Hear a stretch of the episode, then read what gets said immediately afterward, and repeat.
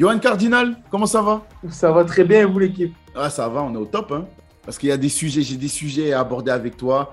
Et même en préparant l'émission, je te disais en off, j'ai été ému, j'ai été touché. Il faut qu'on en parle parce que j'ai trop de questions pour toi. Je parle de tout ce que tu veux, moi. Oh, en plus, il me fait des passes décisives avant qu'on commence le match. Parlons de ton actu parce que le monde des fans de foot, ils t'ont un peu perdu de vue. Et je veux savoir, enfin, tout le monde veut savoir un petit peu où tu en es. C'est un club euh, qui est situé à côté entre Nice et Monaco. Exactement. Ça s'appelle Villefranche-Saint-Jean-Beaulieu. Mhm. Et l'entraîneur des gardiens, c'est Sébastien Frey, ancien international français avec une immense carrière. Et voilà, c'est le, gardien que tout le monde connaît. Par le, biais d'un ami qu'on a en commun, il m'a demandé si ça m'intéressait de, de m'entraîner avec Sébastien Frey en spécifique, de m'entretenir spécifiquement avec lui, tu vois. Parce que de courir, euh, d'aller en salle de muscu, c'est bien beau, mais plonger, avoir les repères de la cage, pour un gardien, il n'y a, y a rien de mieux. Donc, euh, quatre fois dans la semaine, en fait, lundi, mardi, mercredi, vendredi, je m'entraîne avec Sébastien Frey et les gardiens de Villefranche-Saint-Jean-Beaulieu, mhm. qui sont en CFA. Je m'entraîne avec eux, mais je, je n'ai pas signé au VSJB. D'accord. D'ailleurs, je les en remercie énormément parce que ça permet de, de m'entretenir, de rester accroché au, au football et, et, de continuer à, à faire ma passion. Bah, tu me dis te tenir en forme, garder les repères, etc. Donc l'idée, en fin de saison, c'est de retrouver un point de chute. Ah, bien sûr, moi, c'est l'objectif principal, c'est de, de, retrouver un club euh, dès cet hiver. Il y, a des, il y a des critères de sélection, entre guillemets, ou pas? Est-ce qu'il y a un niveau au-dessous duquel tu ne veux pas descendre? Est-ce que est qu'il y a quelque ah, chose? aujourd'hui, aujourd'hui, franchement, je vais essayer de, Bien sûr, on veut toujours le plus haut possible, mais je sais très bien que je ne vais pas signer au, au Real de Madrid euh, le 4 janvier, tu vois. Non, mais après, franchement, je prendrais ce qu'il y a, ce qu'il y a à prendre, juste un projet où, où, tu sens que le club te veut vraiment, ouais. qu'on te fait confiance, en fait. Moi, je demande juste ça, je ne demande pas 100 000 euros, je ne demande pas euh, mon des, mon des merveilles, je demande juste euh, un rectangle vert, une, une, surface de réparation et, et, un peu de confiance. Ouais. Je sais que tu es un, es un mec qui marche à l'affect beaucoup. Tu beaucoup. beaucoup à ça. Ouais. Je ne vais pas te demander de me dévoiler tout, euh, les noms, etc. Mais il y a des pistes, il y a des avancées un petit peu ou pas encore? Alors, euh, j'ai été en contact avec deux, trois clubs et j'attends leur, euh, leur, retour. On se tient au courant jour après jour et, et on, va on va voir l'évolution en tout cas. Bon, on croise les doigts, on croise les doigts pour te revoir vite sur les terrains parce que c'est à cet endroit-là que tu appartiens. Il faut que tu retrouves les terrains. Le foot, c'est toute ma vie. Ouais, Sans je... foot, je ne suis pas heureux. Je sais bien. Bon, alors on va en parler de foot. Nice, ça se fait comment? Ça se fait quand? Ça se fait dans quel cadre? Euh, eh ben Alors Nice, justement, je joue, à, je suis, euh, je joue au Sporting Club d'Herbel. Ouais. Et Herbel, c'était un club qui était beaucoup regardé par les, les structures pro. En France, c'était énormément regardé. Et moi, il y avait trois, il y avait quatre clubs qui me proposaient de faire un essai. Donc, je partais en essai à Nice et dans trois autres clubs. Mais là où j'ai le plus accroché, c'est vraiment à Nice parce que c'était, ça me correspondait vraiment en fait. C'était vraiment euh, centre de formation, c'était famille. Tout était basé sur euh, le côté familial. Et moi, Ouais. c'est ce que, c'est là où je me, je me reconnaissais le plus en fait. Hmm. Il y a des clubs qui me proposaient de l'argent pour signer euh, et qui proposaient de l'argent à mes parents.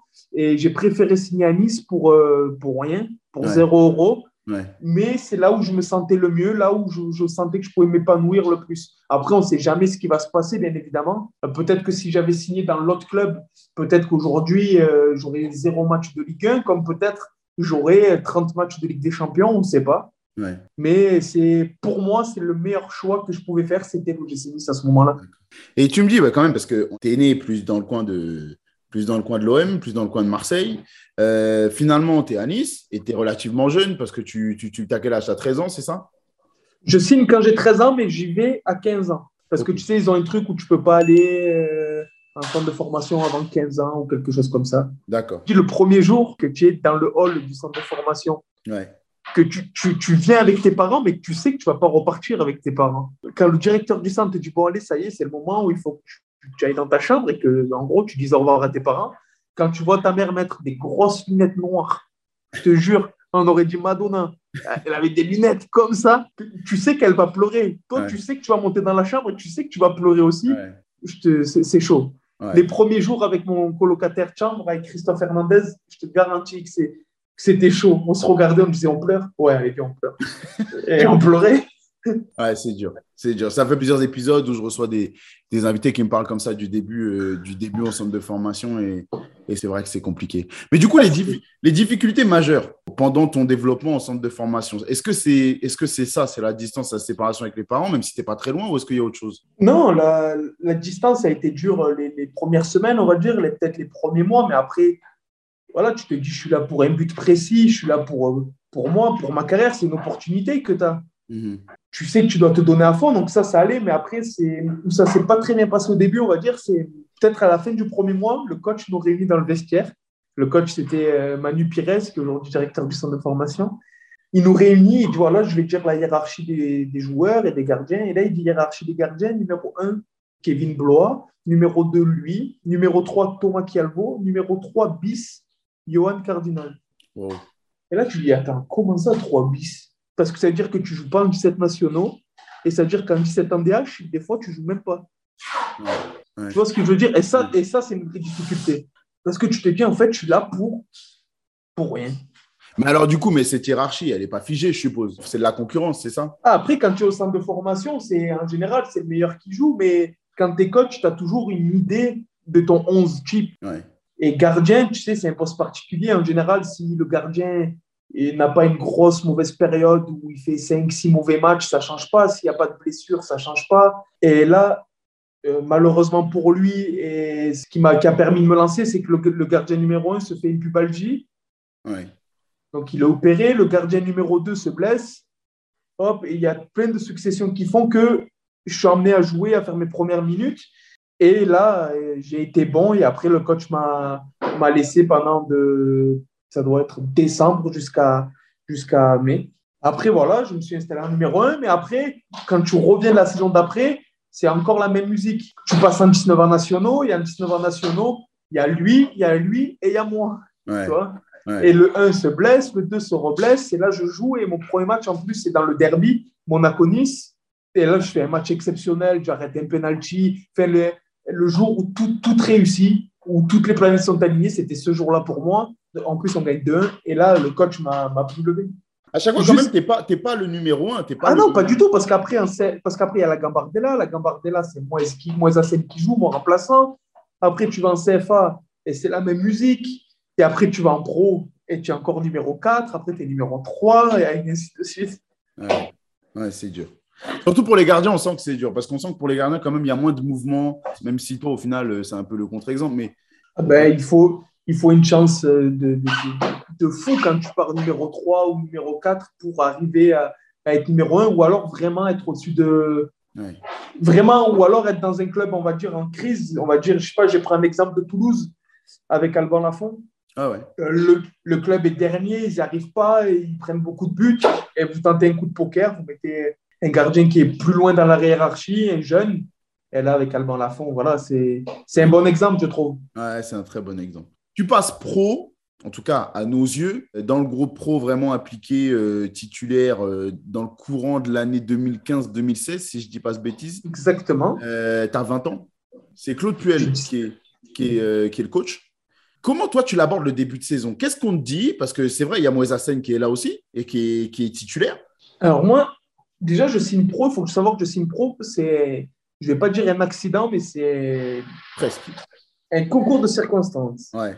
Mais au début de la saison 2015-2016, euh, moi, je suis programmé pour être troisième gardien, euh, faire toute la semaine à l'entraînement avec les pros et le samedi, j'allais jouer avec la, CFA.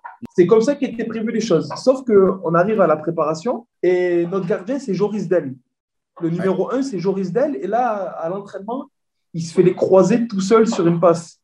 On part, on, fait, là, on continue la préparation, moi et moi. Moi, Zassen et moi. Et de là, il décide de faire venir un gardien parce qu'il il pensait que moi et moi, ça n'allait pas le faire, euh, c'était pas assez solide. Donc, ils font signer un gardien expérimenté, ils font signer Simon Pouplin. Et Simon Pouplin, lui, qui, premier match, il avait déjà une, une gêne à l'aine depuis la saison dernière. Première journée, on joue contre Monaco et il dégage et il se pète, là, il se pète l'adducteur. Et il en a pour trois mois. Donc, de là de, à, te, retrouver numéro 3, tu te retrouves numéro 2 derrière Moïse Hassen. Moïse Hassen joue, on fait un bon début de saison, il fait une ou deux erreurs, mais rien de, rien de fou. Et là, il se blesse en équipe de France. Et là, arrive mon moment. Il se blesse, il en a pour deux semaines. Et là, il arrive ce 18 octobre 2015 euh, où on, joue à Rennes. Ça se passe bien, on gagne 4 à 1. Après, j'enchaîne. Je fais deux autres matchs où ça se passe bien. Moise revient de blessure. Le coach le remet. Moise joue et prend carton rouge. Ouais, je m'en rappelle très bien. Justement, lors du premier match de Alban Lafont. Ouais. Moise prend rouge, je rentre. Et bon, on perd, mais je fais un très bon match. Je joue contre l'Orient le match d'après où Moise est suspendu, je finis homme du match. Et là, Moise revient de suspension. Et le coach Puel a décidé de, de me laisser pour les, les matchs à venir pour voir si j'allais faire l'affaire. Et au final, il m'a laissé jusqu'à jusqu'à la fin de saison. Mais alors, fin de saison, on s'en rappelle tous, c'est même vous faites votre première grosse saison euh, voilà, exactement. Mais alors, au départ, au départ, quand même, tu me dis, euh, Claude Puel, il pense que ça ne va pas le faire, que moi et toi, vous êtes, euh, ah, vous n'avez pas encore la carrure pour, pour gérer un poste de numéro un sur toute une saison en, Mais quand tu vois Pouplin qui arrive, toi, dans ta tête, déjà, qu'est-ce que tu te dis? Et de deux, est-ce que tu es amené à avoir une discussion avec le coach? Non, non, moi, pas du tout. Je n'ai pas de discussion. Moi, en gros, comment j'étais pas du tout prévu pour jouer, je pense qu'ils ont eu une discussion avec Moise parce que Moise, il comptait plus sur lui que sur moi. Et l'attitude du vestiaire vis-à-vis de toi? Parce qu'il y a des mecs qui sont un peu plus expérimentés quand même, qui, sont, ont quand même un peu de bouteille en Ligue 1. Euh, malgré tout, dans le groupe, vous avez des jeunes talents. Je pense à toi, j'ai eu la chance d'avoir aussi euh, euh, notamment Cosiello dans l'émission, qui me parlait aussi de, cette belle période. les seniors, ils vous, ils vous intègrent comment dans ce, dans ce groupe-là? Ah, franchement, on a été. Moi, personnellement, j'ai été très bien accueilli parce que tu avais des mecs d'expérience qui voulaient, qui voulaient faire passer le club, lui faire passer un cap. Ouais. Je pense à des matchs Bodmer, admettons, avec l'expérience qu'il a, parce qu'il a une expérience quand même. Euh, voilà, il a une carrière de, fou. Il sait très bien que pour aller, pour passer de là à là, il avait besoin des jeunes aussi. Donc, il a fait en sorte que tout le vestiaire, que tout le monde se sente concerné. Hmm. Tu vois, il a bien accueilli, que ce soit moi, que ce soit les, les Ben Rama, Cosiello. Euh, on était un paquet de jeunes parce que sous virtuel, on, est, on était énormément de jeunes. Même le staff, hein, ils ont fait un travail, un travail Bon, il y en a un dont il faut que tu me parles. bien sûr. Je sais que tu aimes en parler, donc euh, c'est bien, c'est une bonne chose. Mais il va falloir que tu m'en parles. Bah, c'est Atem Benarfa va falloir que tu me dises un petit peu euh, son intégration dans le groupe, comment toi, tu, toi de, du haut de tes 20 ans, tu vois ce, gars, ce, ce, joueur-là fantastique que tu avais vu à la télé avant, je pense, euh, un bon nombre de fois. Et d'un coup, tu le vois dans ton vestiaire. Parle-moi de Ben Arfa. Il faut savoir que j'étais très proche de Bodmer et c'est Bodmer qui a fait le lien entre Ben Arfa et le, le président River. D'accord. C'est un peu grâce à Mathieu Bodmer que ce transfert s'est fait. Et moi, Bodmer me parlait beaucoup. Il me disait, peut-être Athènes et tout, il est chaud, le président il est chaud, maintenant c'est le coach et tout, ça. Bref, et un jour, je rentre en janvier, ça doit être janvier 2015, je pense, quand Athènes, en fait, Athènes ne pouvait pas signer chez nous parce qu'il avait trois maillots différents. Il avait porté trois maillots différents. Je te rappelle. Ah je me rappelle très bien. Il revenait d'Angleterre et il ne pouvait pas signer chez vous. Exactement. Mais un jour, je rentre dans le vestiaire, l'équipe était à l'extérieur, jouait à l'extérieur, et moi, on me demande de venir m'entraîner le samedi matin.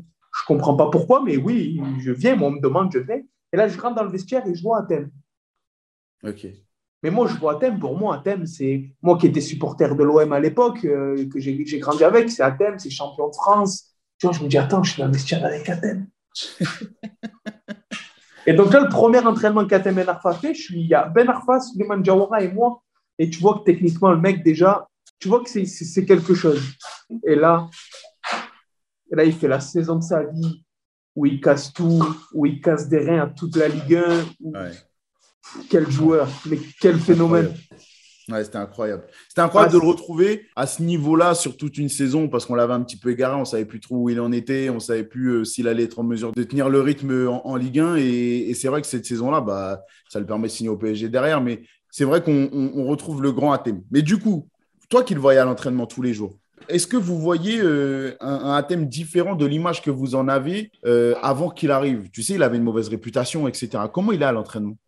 Il est, Alors, franchement, un thème, il est, c'est un super mec, tu vois. Moi, j'ai été surpris parce que l'image que tu as de que tu as de lui par rapport aux journalistes et aux médias, c'est pas l'image qu'il a dans la vraie vie. Il, il, fait que déconner, il aime la rigolade et, il est là pour lui, il va sur un terrain pour prendre du plaisir. Et quand il arrive, moi, je ne pensais pas du tout que le feeling allait passer comme, comme il est passé, en fait. C'est un mec simple. Alors, c'est sûr, des fois, l'entraînement, il n'a pas envie, il ne faut pas lui faire la passe, tu vois. Mais ça, c'est rien d'important. Il y a des jours où il est mal luné et c'est comme ça. Mais, mais ce mec, c'est un génie. Ça me fait chier qu'il ait eu cette carrière, entre guillemets, parce que moi, sa carrière, je la prends. Mais pour les qualités qu'il a, il avait rien à faire à l'OGC Nice, comme il avait rien à faire à, à City. Avec tout le respect que j'ai pour l'OGC Nice et Hull City. Hein. À terme, il doit avoir une carrière, il doit jouer à Manchester, il doit jouer à, doit faire toute sa carrière dans des clubs comme ça. Ouais, ouais. Bah, mais, ça, y a que, mais ça, honnêtement, je pense qu'il n'y a que les gens qui ont joué avec lui qui peuvent le comprendre. Hmm. Ouais, parce, que, que Souleymane Jawara il nous disait, ou, que Koziello nous disait, c'est vrai que c'est un, un, un, joueur particulier qui est différent de tous. Euh, Souleymane nous disait carrément qu'il avait le niveau technique de Léo, de Léo Messi. Voilà, moi, ça, je ne veux, pas, je veux pas dire ça parce qu'après, on va dire oui, ça enflamme, patati, c'est son pote, tout ça. Mais c'est un joueur que, si on parle que de qualité, euh, de terrain, de technique, c'est un phénomène. Mais il, faut, il faut le voir tous les jours pour, pour pouvoir le comprendre. tu vois, si là aujourd'hui on t'explique, euh, un joueur qui a joué avec Messi pendant 10 ans, il va t'expliquer, tu vas dire ouais, c'est vrai et tout, mais tu ne l'as pas vu hmm. tous les jours. Ah tu le vois le week-end, une fois par dans, dans, la semaine. Mais quand tu le vois tous les jours, tu te dis que ces gens-là, ils ne sont, ils sont pas comme nous. Ça y est, je suis jaloux de toi. Bon, d'accord, ok. Bon, le Ben Arfa, là, il est, incroyable de talent, etc. Mais j'avoue qu'on l'a redécouvert un peu en leader. Alors, ce n'est pas forcément le leader euh, euh, qui va hurler dans le vestiaire, mais je l'ai retrouvé en leader sur le terrain, hyper technique, euh, présent dans les grands rendez-vous. notamment, je me rappelle de, son match de foot contre le Paris Saint-Germain. mais avec le coach, parce qu'on on, parle toujours de Claude Puel comme étant super bon avec les jeunes, mais qui a aussi une poignée de fer quand, une poigne de fer pardon, quand bah, quand ça marche pas ou quand on suit pas un petit peu son plan ou qu'on sort un petit peu de, des lignes de conduite qu'il a fixées. Avec, euh, avec Atem, comment ça se passe, lui?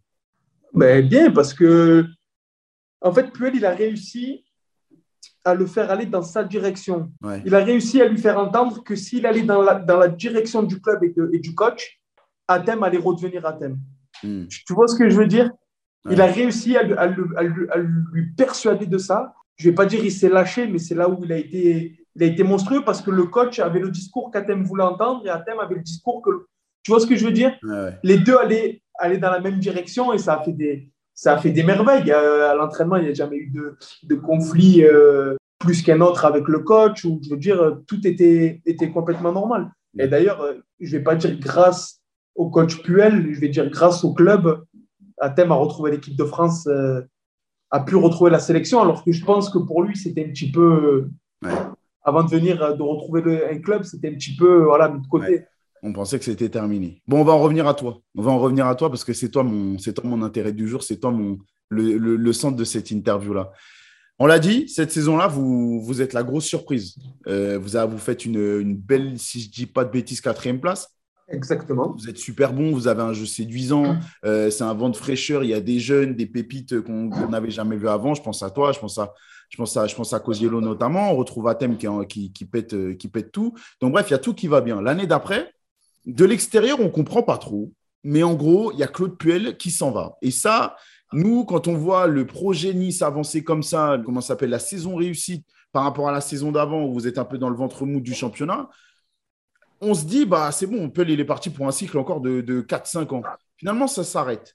Vous êtes averti en amont de tout ça ou pas? Ah, Pas du tout. Nous, le, ces choses-là, on le sait exactement en même temps que les, que les, que les gens. Oh, d'accord. Comme tout le monde, euh, j'ai reçu l'alerte, Claude Puel euh, n'est plus l'entraîneur de l'OGC Nice. Là, j'ai non, pour une fois que j'allais être, que j'allais être tranquille pendant au moins deux mois, il faut qu'il soit plus là. Et alors, du coup, bah, je suppose que tu cogites un peu parce que, quand même, le nom de femme, on l'apprend assez vite. Mais est-ce que tu as le temps de cogiter, toi, pendant l'été, de te dire euh, bah, est-ce que je vais repasser numéro 2, voire 3 euh, euh, Bien sûr, bien sûr. Là, tu te dis que voilà, qu'il y a un nouveau coach. Forcément, qui dit nouveau coach dit nouvelle carte. Alors, bien sûr, tu pars avec un petit avantage parce que tu te dis le coach qui arrive, il va forcément regarder beaucoup de matchs de la saison passée. Mhm. Donc, tu sais si tu as été bon ou si tu n'as pas été bon. Après, il a, forcément un entraîneur adjoint, il a forcément le directeur sportif qui va dire voilà, euh, nous, euh, notre 11 type à nous, c'est ça, maintenant, c'est toi qui te fais tes idées, mais ça veut dire que voilà, des, gens poussent un peu dans ton sens. Mais tu n'as pas de certitude. Hmm.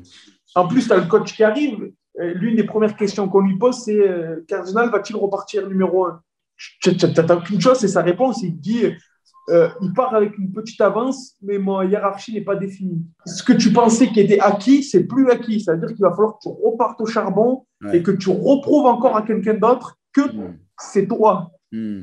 Et qu'est-ce qu'il te dit à toi? Parce que ça, c'est la déclaration qu'il a devant tout le monde en conférence de presse. C'est un peu le discours. On ne peut pas le blâmer de tenir ce, discours-là ah, parce que ça lui permet de tenir euh, tout. le monde concerné, même toi, de te remettre dans le, fait de travailler. Et quand vous êtes en, dans l'intimité du vestiaire, qu'est-ce qu'il te dit à toi? Ah, Moi, il me dirait Moi, il y a juste Lionel Echisi, l'entraîneur des gardiens de, l'époque, qui vient me voir. Il me dit Voilà. Et il me dit exactement ce qu'il a dit le coach. Il me dit Les cartes sont redistribuées. Cardi, tu as un petit peu d'avance. Il ne faut pas te laisser. Faut pas qu'on te rattrape. Ouais. Après, voilà, en gros, en gros, ça veut dire, écoute, travaille, fais ce que tu as à faire et ça se passera bien, mais n'en fais pas moins. Tu repars l'année quand même, tu es titulaire. Euh, c'est l'année de la confirmation. On sait que les confirmations, que ce soit dans tous les domaines, mais surtout dans le foot, c'est jamais facile. C'est jamais, jamais, facile. Est-ce que, est que dans, dans, ton rapport avec Lionel Letizy, il y a, y a, des choses que vous travaillez en particulier, que ce soit dans ton état d'esprit, que ce soit dans, dans ta façon d'aborder les matchs ou technique? Est-ce qu'il y a des points, des carences particulières qu'on pointe du doigt qu'il faut améliorer? Euh, Oui, parce que y a toujours, on doit toujours s'améliorer dans la vie. Personne n'est au top. Mais après, non, pas dans, les, pas dans la, façon d'aborder les matchs, parce que ça, c'est personnel. C'était plus, euh, moi, c'était pas mal le jeu aérien, parce que comme on me reprochait d'être euh, plus petit que la moyenne, il fallait que, que, je fasse taire les gens sur ce, sur ce sujet-là, tu vois.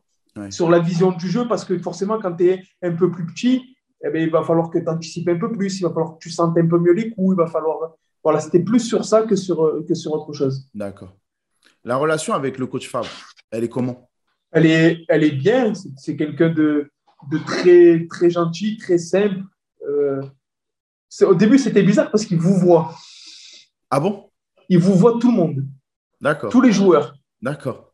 Donc au début, tu, tu étais un peu surpris, tu vois, mais après, non, après, c'est une super personne. Et il est dans ce, parce que de l'extérieur, il fait plus, j'aime pas dire méchant parce que c'est pas du tout ce que je pense, mais plus froid, plus distant, tu vois. Même ce vouvoiement, il, peut créer, même si ça se limite pas à ça, mais il peut créer une petite distance, tu vois. En fait, je pense qu'il vous voit pour garder une petite distance, justement. C'est pas quelqu'un qui est, qui est très, très proche de ses joueurs, mais c'est pas quelqu'un qui ne calcule pas ses joueurs.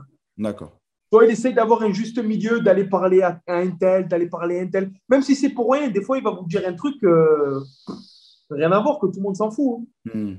Mais voilà, il va avoir une discussion avec toi, il va, il va te parler. Non, non, c'est. Moi, j'ai bien aimé la méthode Fab.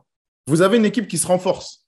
Alors, Athème euh, était déjà était là la saison passée, mais il y a quand même Belanda qui arrive il y a, il me semble, il y a Dante, il y a Balotelli, il y a Cyprien, il y a du monde. Vous avez une belle équipe. Il y a, du monde, d'accord, mais on perd énormément de monde à l'intersaison. Ouais.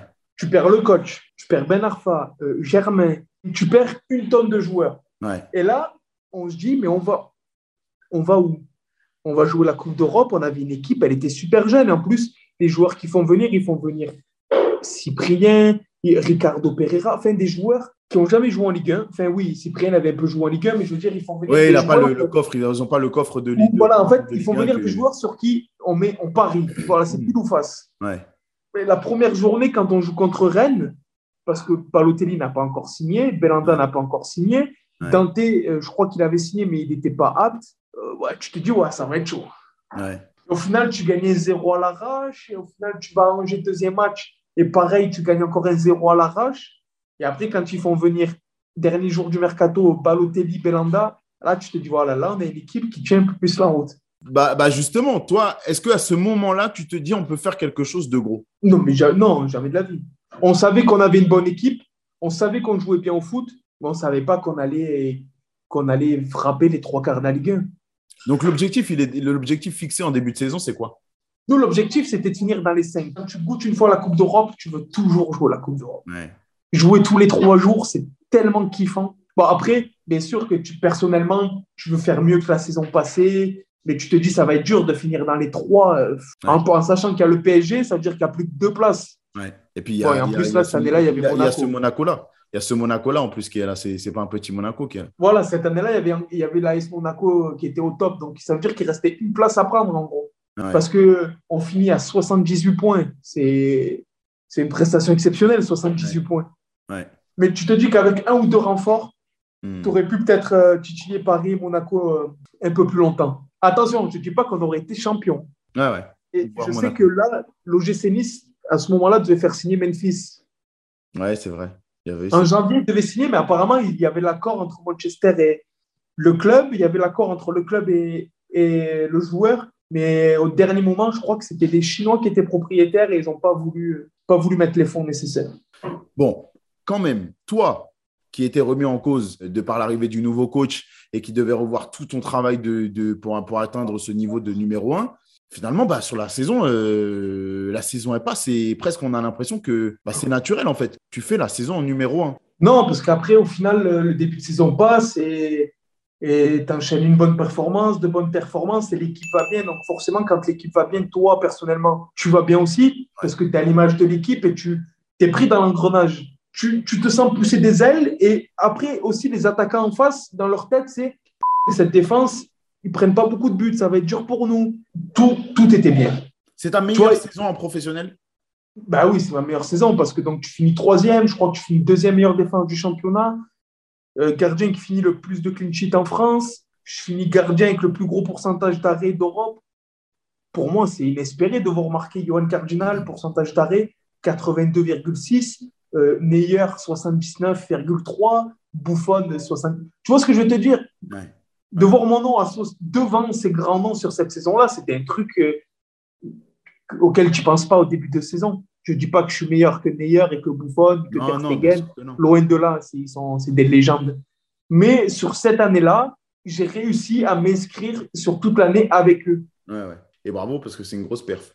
C'est une très, très grosse perf. Ah, merci. Alors, c'est un peu particulier parce que moi, alors tu me dis si je me trompe, hein, mais à quel moment vraiment les, petites remises en question, les doutes autour de ton niveau sont apparus? Parce qu'à la fin, tu as été beaucoup critiqué, mais moi, j'ai pour souvenir quand même que malgré la sensation, malgré la fraîcheur, moi, sous Fabre, j'ai l'impression qu'on met toujours un, petit doute sur le fait que tu vas tenir tout le temps à ce niveau. Ah, Cardi, c'est bien, pour, euh, pour l'instant, ça tient, mais il manque quelque chose. Il manquait, il manquait toujours un petit truc, soi-disant, qui devait t'empêcher d'être au top. Comme tu finis la saison, tu me dis, avec des stats complètement dingues qui te permettent de te mêler à ces joueurs-là. Toi, tu le vis comment, ça, cette remise en question permanente, alors qu'au final, tu réponds présent sur le terrain? Ça, honnêtement, ça, c'était le plus dur. Parce que tu joues euh, et tu gagnes, et tu gagnes, et tu es premier, et tu es champion d'automne. Parce qu'on est premier à la trêve tu as la meilleure défense du championnat. je suis le gardien qui fait le plus de clean sheet, le gardien qui a le plus gros pourcentage d'arrêt. Mais malgré ça, les gens, ils te, ils te trouvent trop petit. Ils te trouvent, euh, ils trouvent que tu ne sortes pas. Et si, et ça. Et tu as envie de dire, mais il vous faut quoi de plus? Je vais te donner un exemple sur ça. Mon premier match de Coupe d'Europe, c'est Nice-Schalke Schalke 04. On joue et je fais 9 arrêts dans le match, je crois. Je fais 8 ou 9 arrêts et on est 0-0 jusqu'à la 75e mais on ne touche pas le ballon. On est asphyxié, il nous tue, on est mort. Et je prends un but à la 75e minute ou 76e, je prends un but où un mec il frappe en angle fermé et en fait il a Dante juste devant moi, mais il est proche. Bref, si je le sors, tu fais un très bel, un très bel exploit, on va dire. Mais je, fais, je sors un match euh, de fou. Je rentre chez moi, je suis avec mon père, j'avais une équipe 21, le débat du soir, c'était moi. Le but, c'était ma faute. Donc, tout, tout, était sur moi, en fait. Et c'était le débat du soir, je te le jure, parce qu'avec mon père, on était en crise. Il y a un journaliste qui m'a défendu, je ne me rappelle plus son nom, où il a dit Mais les gars, il a fait 8 ou 9 arrêts. Demain, dans l'équipe, il va avoir 8. Et les journalistes, ils disent Non, il va avoir 4, les autres. Bref, et ça a été le débat du soir, ça a été le débat lancé aux internautes. Et la question, c'était Cardinal aura-t-il, sa note sera-t-il plus proche de 8 ou de 5 demain dans l'équipe?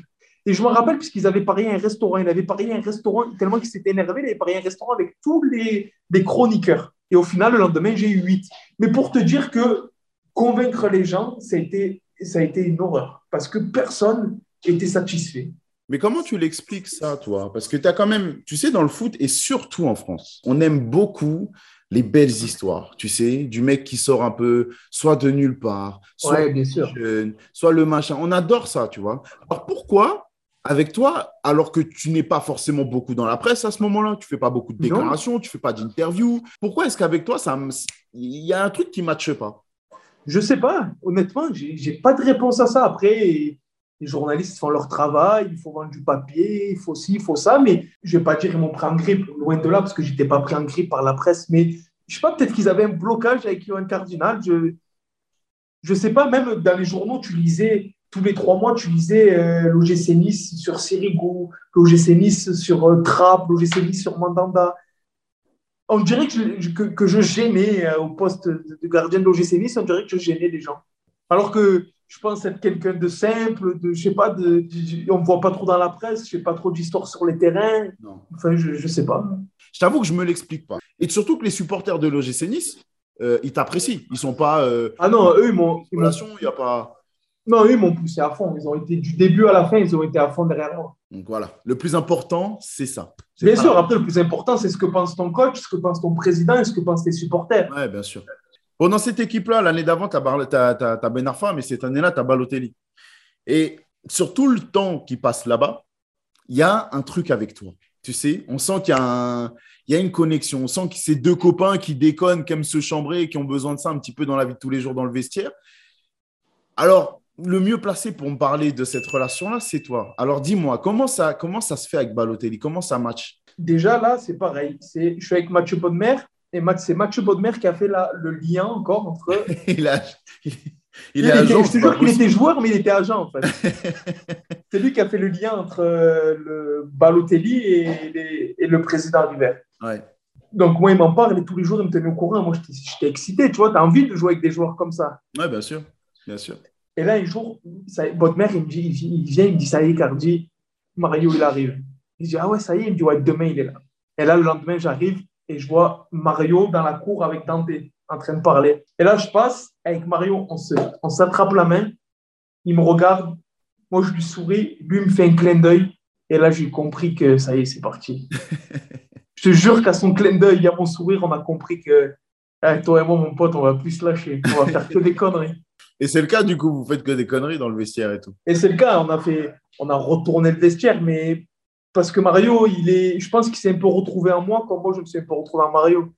Il a besoin de la déconnade, il a besoin de rigoler pour être bien, il a besoin de, de ça, tu vois. Et moi, j'ai besoin de ça aussi. Donc, du coup, voilà, on a, on a, bien rigolé. Et bien justement, tu me dis, vous avez des points communs, c'est la déconnade, c'est tout ça. Mais l'autre point commun, on a parlé du, du, regard de la presse et des critiques un peu, un peu je vais dire injustes. Pour Mario, c'est un cas de figure complètement différent. Mais vous avez ce point commun d'être euh, un petit peu sous le, le feu des projecteurs de manière un peu négative par, au niveau de la presse des fois. Lui, l'image qu'on a, c'est un, je vais lui dire en, extrapolant volontairement, mais c'est un mec qui bosse pas, c'est un, mec euh, qui est toujours dans le conflit, euh, qui a un peu le melon et qui est centré sur lui. Toi qui le connais, toi qui es son pote, toi qui le vois évoluer au, quotidien et qui, quand il arrive dans ce club, tu le, tu le vois comme une grande star d'un autre, euh, qui appartient à un autre monde, un peu comme Ben Arfa aurait dû appartenir à un autre monde. Exactement. Comment, comment, il, comment c'est au quotidien d'avoir Balotelli dans son vestiaire? C'est un truc de fou. Parce que là, tu sens déjà, déjà tu sens que le club passe, passe un gros cap, change de dimension.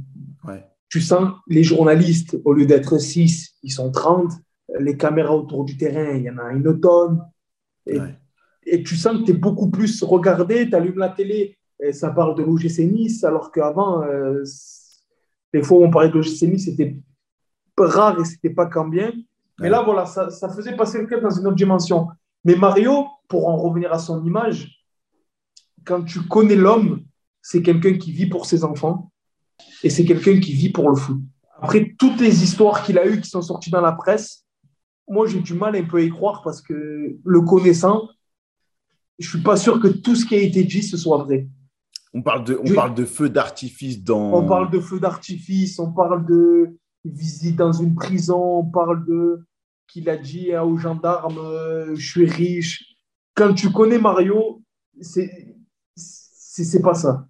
Je te jure que c'est pas ça. Bien sûr qu'il fait des conneries, bien sûr qu'il aime la déconnade, mais c'est que des petits trucs de merde qu'on fait tous. Là, il va venir, il va, il va te prendre, il va, il va te prendre tes chaussures et tu vas sortir d'entraînement et tu n'as plus de chaussures. c'est pas des, des, trucs, euh, des trucs fous. Après, bien sûr que c'est quelqu'un de très. C'est un énorme compétiteur. C'est quelqu'un qui, qui est très démonstratif. Ça veut dire que quand il est énervé, tu le vois de suite. Ouais. Et tu sens qu'il ne faut pas lui parler à ce moment-là, tu vois. Mais après, l'image qu'il a dans les journaux, c'est pas du tout l'image qu'il a dans la vraie vie. Mais alors là, c'est à des années-lumière. Ouais, tant mieux. Bon, à la fin de cette saison-là, vous faites une super saison. Et on est déçu. On a la sensation, tu me parlais des 78 points, c'est ça, hein, c'est 78 78. 78 points, c'est un gros total, surtout pour l'OGC Nice, c'est un gros total. Mais on se dit que ce n'est pas révélateur de la saison que vous, que vous vivez et que vous nous faites vivre. Donc, on est dans ce contexte-là. Mais, comme je t'ai dit, j'ai eu Vincent Cosiello en interview. Et il me dit qu'à partir de cette fin de saison-là, on sent qu'il y a un truc qui pète. Que ce soit en interne dans la relation coach-joueur ou même les révélations, notamment lui, qui avait été euh, hyper important jusqu'ici dans son éclosion à l'OGC Nice et dans l'équipe, ben, il ne sait pas trop où il en est euh, dans cette équipe-là. Il a l'impression qu'il ne joue pas, alors que quand on a repris les stats et il était le premier surpris, ben, il fait des matchs. Mais à cet été-là, il hésite à partir. Il y a des petites discussions de mecs importants, des départs comme Belanda, il y a des joueurs qui s'en vont. Hein. C'est quoi l'ambiance à l'OGC Nice à la fin de cette saison où vous êtes sur le podium, donc vous pouvez potentiellement participer à la Ligue des Champions, et que vous, allez, vous êtes sur le point de repartir sur une autre saison C'est quoi l'ambiance? Ben, L'ambiance, donc tu finis la saison, elle est très bonne, tout le monde part en vacances, et voilà, tu vas potentiellement jouer avec des champions. Tu sais que tu vas jouer les barrages. Donc je te dis, le club va se renforcer. Ils vont garder l'ossature, ils vont garder les piliers et ils vont faire deux, trois modifications. Sauf que de jour en jour, dans les journaux, tu lis que Base ne prolonge pas et il part. Et Belanda, l'option d'achat n'est pas levée et que Dalbert est vendu. Bon, je ne remets pas en cause le GC Nice, mais après Dalbert, c'est une super proposition qu'ils ont reçu le club, donc tu comprends. Belanda, peut-être que l'option d'achat était trop. Bref, ça, ce n'est pas à nous d'en juger, mais tu vois 3, 4, 5 joueurs partir et c'est des joueurs importants. Donc là, tu commences à te poser des questions et en plus, tu ne vois pas de renfort euh, de premier plan, tu vois. Tu n'as pas des mecs du même niveau que les joueurs qui sont partis qui arrivent. Donc tu te dis, ouais, donc déjà, euh, ça va être un peu plus compliqué cette année. Et comme il a dit Vincent, ouais, il y a peut-être une petite cassure qui s'est faite dans le groupe. En plus, après, il y a Mika Seri qui devait partir à Barcelone et son transfert avorté. Donc, lui qui voulait plus jouer pour, euh, pour le club. Enfin, il y, a eu beaucoup de choses qui se sont passées qui ont fait que ça n'a pas aussi bien marché que tout le monde euh, pouvait penser. Toi, personnellement, tu as des envies de départ ou pas? Ah non, pas du tout. Pour moi, on finit troisième. Personnellement, ça s'était super bien passé. Je vais avoir la chance de jouer un tour préliminaire d'Europa League et de Ligue des Champions. Non, moi, mon envie, c'est de rester à l'OGC Nice. Mais alors, je, même pas, je me suis posé la question euh, une demi-seconde. Mais en tant que gardien, ton coach, il, ne te, met pas te remet pas en question. Non, là, pour la première fois de ma carrière, je n'ai pas été remis en question. ok. Et c'est mérité au vu de la saison que tu fais, des résultats que vous avez. Bah, ouais, j'espérais, là, j'espérais au moins ça quand même. Ouais, quand même. Ta saison, elle se passe mal. Ça, bah, bah, alors, dans les stats, il n'y a pas besoin de se poser la question. On voit, comme tu dis, 41. Et après, on voit, en championnat notamment, on voit 10 matchs de Ligue 1. C'est ça. Mais c'est plus, c'est plus compliqué que ça. On a parlé un petit peu de ton image un peu écornée euh, par, le, par la presse, où on avait l'impression que peu importe ce que tu réalisais, c'était jamais assez. Là, on sent que dans la tête, quand je te parlais de cassure, quand je te parlais d'un élément comme, un, comme un, maillon de la chaîne qui manque à Nice, on sent que toi, ça, ça se ressent dans tes performances. Mais on sent que Cosiello, qui m'a raconté lui aussi qu'il ne sait plus où il en est dans cette équipe-là, qu'est-ce qui se passe? Il y, a, tout simplement eu une petite cassure entre, dans le groupe, entre le groupe, entre Mika Seri et les dirigeants. Après, quand tu as un joueur qui qui est avec toi, ou l'année précédente, c'était notre, un peu notre moteur, on va dire, Mika Seri, tu vois quand le moteur il est un peu, un peu moins bien, ben forcément l'équipe elle va moins, elle va moins bien. Et comme je te disais tout à l'heure, moi quand l'équipe allait bien, j'allais, j'allais bien, tu vois. Eh, j'étais à l'image de l'équipe au lieu de d'être décisif, ben je l'étais pas. Ou ah, au contraire, je faisais même euh, quelques erreurs que je n'avais pas faites les deux années précédentes. Mm. Tu es pris dans un, dans un mauvais mood et là tu hop, il, il se passe ce qui doit se passer, tu te blesses. Mais moi, je veux comprendre comment le, Cardi qu'on trouve, qui est, qui, est, toujours un coup d'avance sur les attaquants, sur les adversaires et même presque sur ses coéquipiers dans la lecture des événements des saisons d'avant, on sent qu'il est plus dedans, comme si, comme si tu avais décroché. Est-ce que tu as décroché au moment où es de ce, début de saison? Non, c'est pas que j'ai décroché, mais moi, pour euh, revenir à ma, pour, pour, te dire ma situation personnelle, donc à la fin de la saison où, on finit troisième, ouais. mon agent m'appelle et me dit écoute, Cartier, il y a le club qui va absolument te prolonger. Très bonne nouvelle, moi j'attendais que ça. Et au final, quand euh, on reprend les entraînements et tout ça, j'ai une réunion avec le directeur et mon agent. Et là, ça ne se passe pas du tout comme prévu, mais alors vraiment pas. Et du coup, on ne prolonge pas. Au, lieu d'être dans une bonne situation où tu as prolongé ton contrat, où tout va bien, tu te retrouves dans une situation où tu es dans ta dernière année de contrat. En plus de ça, à la préparation, je me débotte l'épaule. Je suis en entraînement, je me débotte l'épaule. Là, le docteur me dit il faut que je te fasse opérer, tu en as pour trois mois d'arrêt. Moi, je refuse de me faire opérer parce qu'on tire l'Ajax Amsterdam. Ouais. Moi, je dis, moi, je ne me fais pas opérer. Dans trois semaines, je veux jouer contre Amsterdam. Ouais. Docteur, il me dit, t'es fou, tu peux pas, et tout ça. Bref, tout ça pour te dire que je ne me suis pas fait opérer alors que je devais. Je n'ai pas prolongé alors que je devais. Et ouais, ça fait beaucoup. Je ne trouve pas d'excuses parce qu'après, j'ai pris des buts où, ma où mon épaule, elle n'a rien à voir avec ouais, le, but que j'ai pris mais pas, dans ta tête, tu n'es pas aussi serein que ce que tu l'étais euh, un an auparavant. Mais pourquoi on te dit que tu signes pas? Qu'est-ce qui se passe? Non, ben, on devait prolonger. Et au final, euh, ils ont fait une offre. Euh, moi, je ne joue pas pour l'argent. Je n'ai jamais demandé 100 000 euros à année. Je ne joue pas pour l'argent, je joue pour l'amour du foot. Mais là, la proposition qu'ils m'avaient faite au vu de mon contrat précédent, pas je trouvais qu'il me manquait de respect, mais je trouvais qu'il se foutait un peu de moi. D'accord aujourd'hui, on ne peut pas parler de chiffres parce que c'est. Non, non, là, ça ne m'intéresse pas que tu me donnes les chiffres. Ça m'intéresse pas que C'est mal, tu vois. Donc, je n'ai pas dit les chiffres, mais, mais je veux dire, mon agent, il me regarde, il me dit non, mais là, il se moque de toi. D'accord. Donc, euh, voilà, on a, moi, avec mon agent, on a refusé de prolonger par rapport à l'offre. Et derrière, moi, je n'ai pas assumé. Parce qu'après, derrière, tu ne prolonges pas, d'accord, mais c'est à moi, c'est moi qui suis sur le terrain. C'est à moi d'être bon pour montrer que, voilà, mon président et à mon directeur, je mérite ça. Et là, j'ai montré que non, vous avez raison, je méritais que vous, vous voulez vous. Tu vois ce que je dis Je n'ai pas, pas été à la hauteur. J'en veux à personne, hein, j'en veux à Johan Cardinal uniquement. Ouais, ouais, je comprends bien. Je comprends bien, mais c'est important que tu le dises parce que ça explique ton état d'esprit et ce que tu avais dans la tête à ce moment-là. C'est important que tu le dises. La saison se termine, elle est, pas... elle est loin des attentes pour l'OGC. Complètement. loin des attentes pour toi. Tu es dans quel état d'esprit au moment où, il y a la fin de saison? Parce qu'on le rappelle, Vincent Cosiello est parti. Quand tu vois qu'il y a une page comme ça qui se tourne, tu es dans quel état d'esprit à cette fin de saison-là? Ben Moi, déjà, je suis touché parce que j'arrive en fin de contrat. Je ne sais pas ce que le, club euh, compte faire. Et au final, euh, Julien Fournier, le directeur, il me dit écoute, nous, on te prolonge quand même. Donc, euh, Julien Fournier me, me dit voilà, tu es un jeune du centre, tu es un jeune du club. Nous, on veut que tu restes avec nous et tout ça. Et moi, je voyais la même vision que lui. Pour moi, je suis très attaché à l'OGC Nice. J'aurais aimé défendre que les couleurs de l'OGC Nice. Toute ta carrière. C'est comme ça que je vois le foot. Moi, je trouve que des gens qui, se, qui jouent pour l'amour du maillot, il n'y en a plus. Ouais. Enfin, pas plus. Il y en a très peu. Ouais.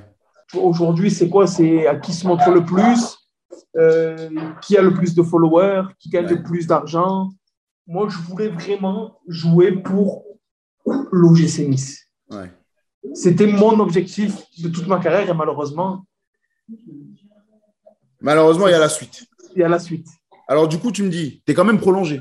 Je suis quand même prolongé, oui. Quand même prolongé. Et ça, quand même, de la part du club, c'est quand même un geste, parce que un geste de confiance, un geste d'envie de, de, relancer la machine, et du fait, et une preuve qu'il t'apprécie, quand même. Bien sûr. Euh, il y a la saison 2018-2019. Et celle-là, le grand public, il perd de vue parce que tu es moins sur les terrains. Es, euh, le Johan Cardinal qu'on a l'habitude de voir souriant, qui appartient au paysage de l'OGC Nice, on ne le voit plus trop. Il y a le passage de Patrick Vieira. Aujourd'hui, on peut dire que ça n'a pas marché, pas vraiment marché. Quand Patrick Vieira il arrive, un petit peu à la surprise, tu es titulaire en début de saison. Mais ça, c'est une grosse surprise. Parce que, parce que je te garantis qu'il était surpris. Mais c'est vrai, hein, c'est une surprise parce que, comme on l'a dit, tu, euh, avant, ça ne se passe pas bien. Euh, tu es en perte de vitesse un petit peu, perte de confiance, etc. Et quand Patrick Vieira il arrive, tu es titulaire en début de saison. Alors, je vais t'expliquer. Donc, Patrick Vieira arrive et lui, il arrive avec une idée très claire de la vision du foot. Je veux jouer au foot. il voulait que son équipe joue au ballon. D'accord. Et moi, je suis un gardien qui aime énormément jouer. Ouais. J'aime prendre le risque, j'aime euh, faire des crochets, j'aime euh, jouer court. Bref, on fait donc euh, le coach arrive, on part en stage de préparation, on s'entraîne et au fur et à mesure, donc il met ses idées en place. La hiérarchie, de, selon Lionel Etici, était très claire. Benitez en 1, Johan Cardinal en 2. Et durant toute la préparation, je crois que je joue que 65 minutes en préparation. Mhm. Tout le reste, c'était Walter Benitez. Donc, ils l'ont conditionné pour être titulaire lors de la première journée. Ouais. Et là, on arrive, euh, première journée de championnat, Nice Reims. Euh, rien n'a été dit, rien n'a été annoncé. Deux heures avant le coup d'envoi, il lève la, la feuille là sur le paperboard et je vois marqué Johan dans la case. Surprise Surprise et donc, euh, on joue ce match contre Reims, où malheureusement, au bout de deux minutes, je prends un but euh, que je peux éviter. On perd un 0. Derrière, on va à Caen, où je fais un super match. Et là, il vient un match contre Dijon, à domicile, où on se fait éclater. 4-0, vous perdez. 4-0, hein, on prend 4-0 en une mi-temps, hein, parce qu'il y a 0-0 à la mi-temps, on prend 4-0 en deuxième mi-temps. Et là, il y a tout qui m'est pour retomber dessus, parce qu'il faut toujours un fautif, et le fautif, euh, le coupable idéal, c'était Johan Cardinal, parce que Walter avait fait une super saison la saison précédente. Ouais. Pas on m'en voulait d'avoir pris sa place, mais c'était un peu mal vu. Du coup, le fautif idéal, c'était moi, et malheureusement, plus trois jours après, je me, je me fais une petite déchirure.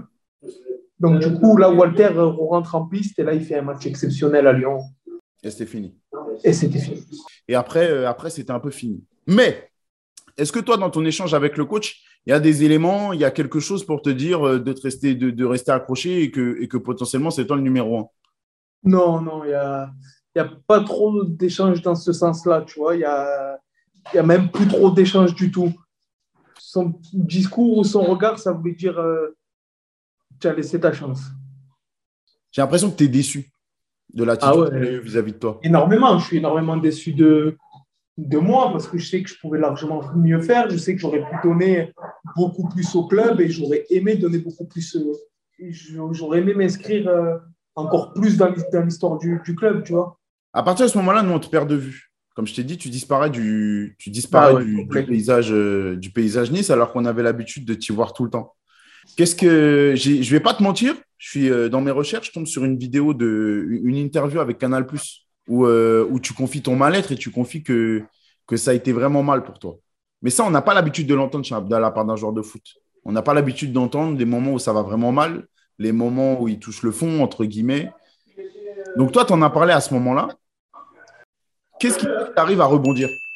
Oh ben, moi, ça allait très mal parce que donc, euh, quand du jour au lendemain, t'es numéro, on te met titulaire et du jour au lendemain, tu es numéro 2 et tu repasses même numéro 3 et même à un moment donné, numéro 4 parce que moi, j'étais revenu de près. Là, tu, touches le fond, tu es, es au fond de l'océan, tu es tout seul et, c'est dur. Et c'est- vraiment, vraiment, je, je- je le garantis à tout le monde, c'est vraiment, vraiment dur. Moi, heureusement que j'avais ma femme, mes parents et mon frère à mes côtés parce que sinon, j'aurais, je pense que j'aurais lâché depuis, depuis bien, bien longtemps. Et voilà, ma femme, a, petit à petit, parce qu'on s'est beaucoup embrouillé pour rien, parce que c'est elle qui prenait tout à la maison, il fallait, il fallait bien qu'il Hmm. prenne, c'était elle. Mais elle a, essayé de me elle a essayé de me sortir la tête de l'eau et petit à petit, elle a réussi. Et un jour, je suis dans la douche, je te promets que j'ai.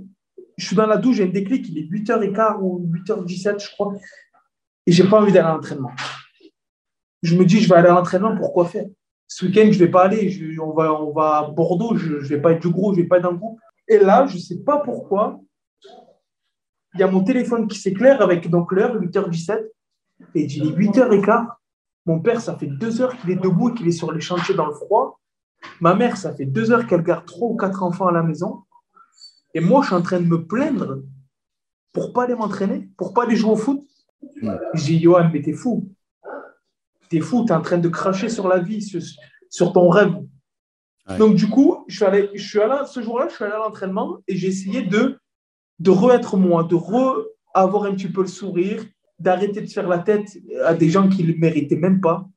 Ouais. J'ai essayé de reprendre du plaisir à m'entraîner et à vivre tout simplement. Et c'est comme ça que j'ai réussi à sortir la tête de l'eau. C'est comme ça que j'ai réussi à me ressentir moi-même grâce à ce téléphone qui s'est éclairé dans la, dans la salle de bain. Ouais, des fois, des fois, il suffit de rien. Des fois, il suffit de rien. exactement. Mais en tout cas, à la fin de ça, tu m'as dit que c'était ta dernière année de contrat. Qu'est-ce qui se passe à la fin? Qu'est-ce qui se passe? Est-ce qu'il y a des discussions avec Nice pour euh, faire quelque chose? Est-ce qu'il y a des discussions avec d'autres clubs pour faire quelque chose? Qu'est-ce qui se passe? Après, là, il me reste encore. Donc là, il me reste deux ans de contrat. Donc il se passe deux ans où je ne joue pas. Ouais.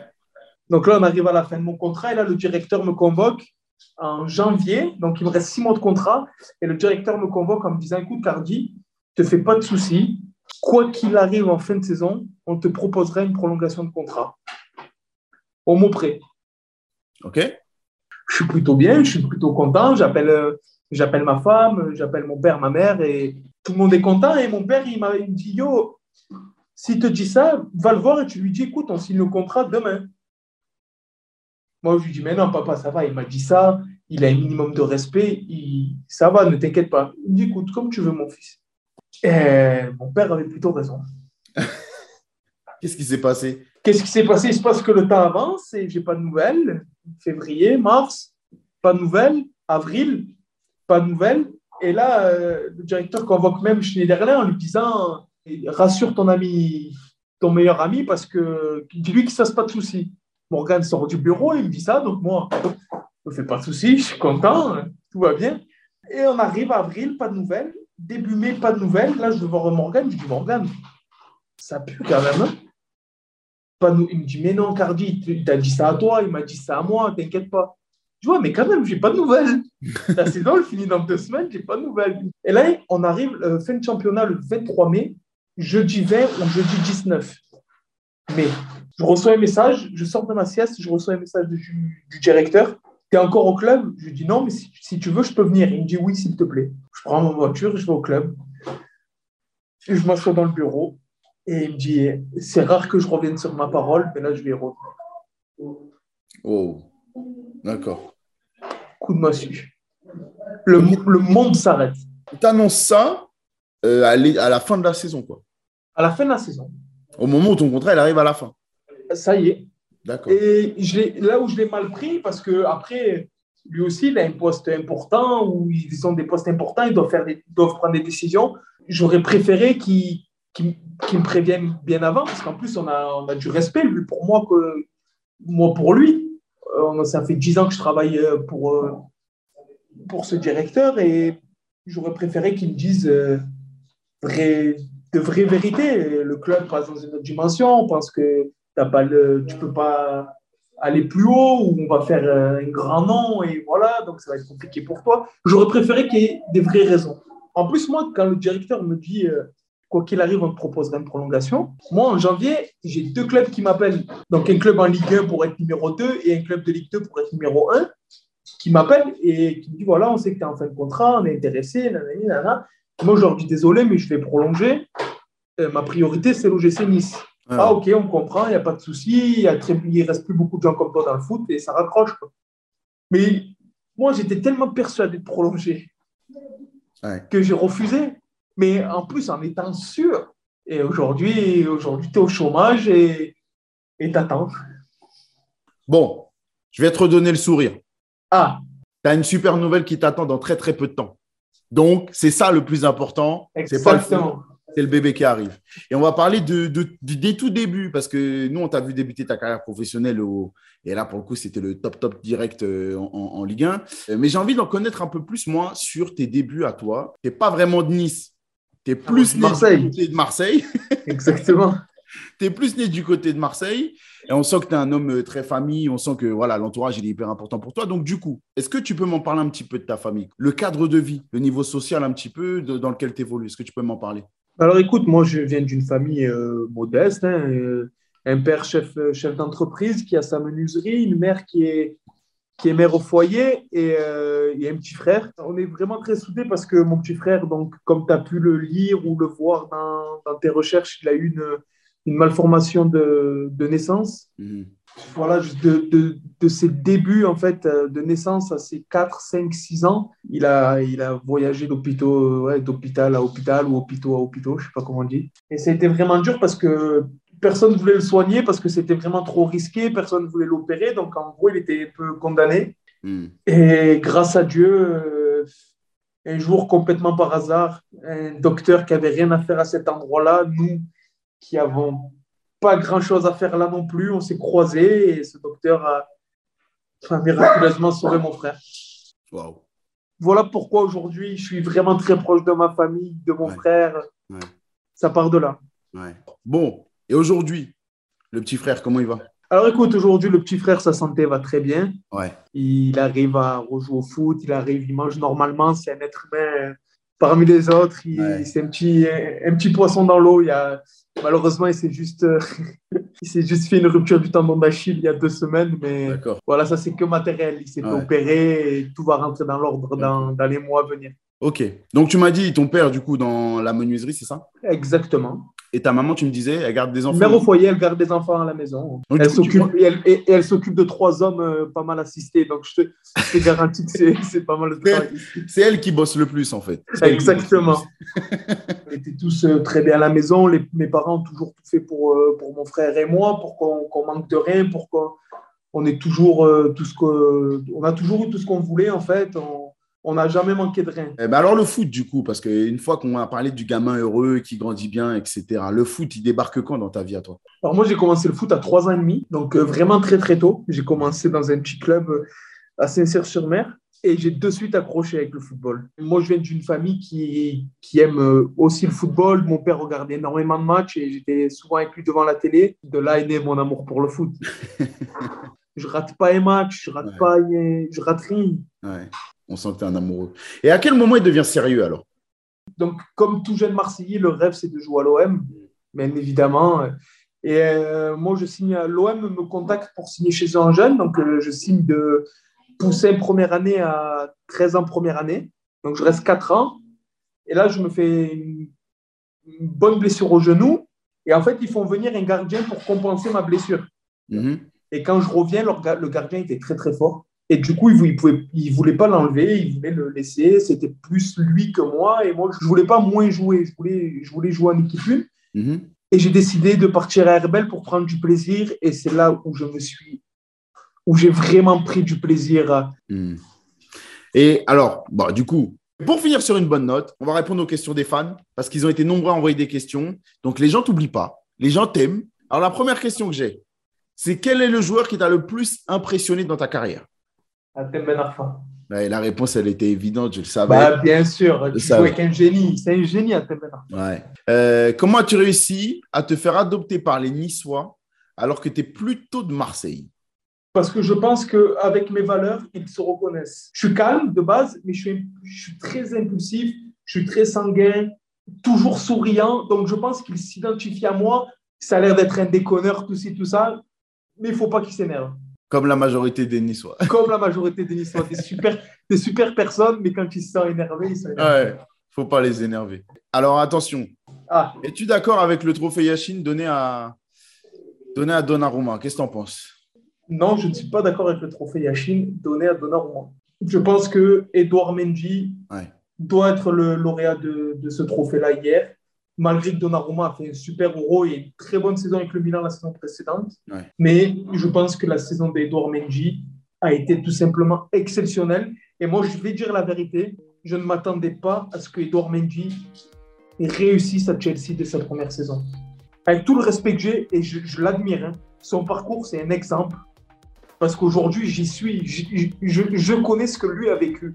Être au chômage, essayer de repartir. Mais je ne m'attendais pas à ce que partir de Rennes, je pensais que la marche était trop haute. Et en fait, il a fait fermer des bouches à tout le monde et même à des gardiens de but. Edouard, si tu vois ce message, félicitations à toi. Il le verra. Est-ce qu'il y a un regret de ne pas avoir joué pour l'OM jusqu'ici? Euh, Alors, jouer pour l'OM, c'était bien évidemment un rêve parce que je suis Marseillais.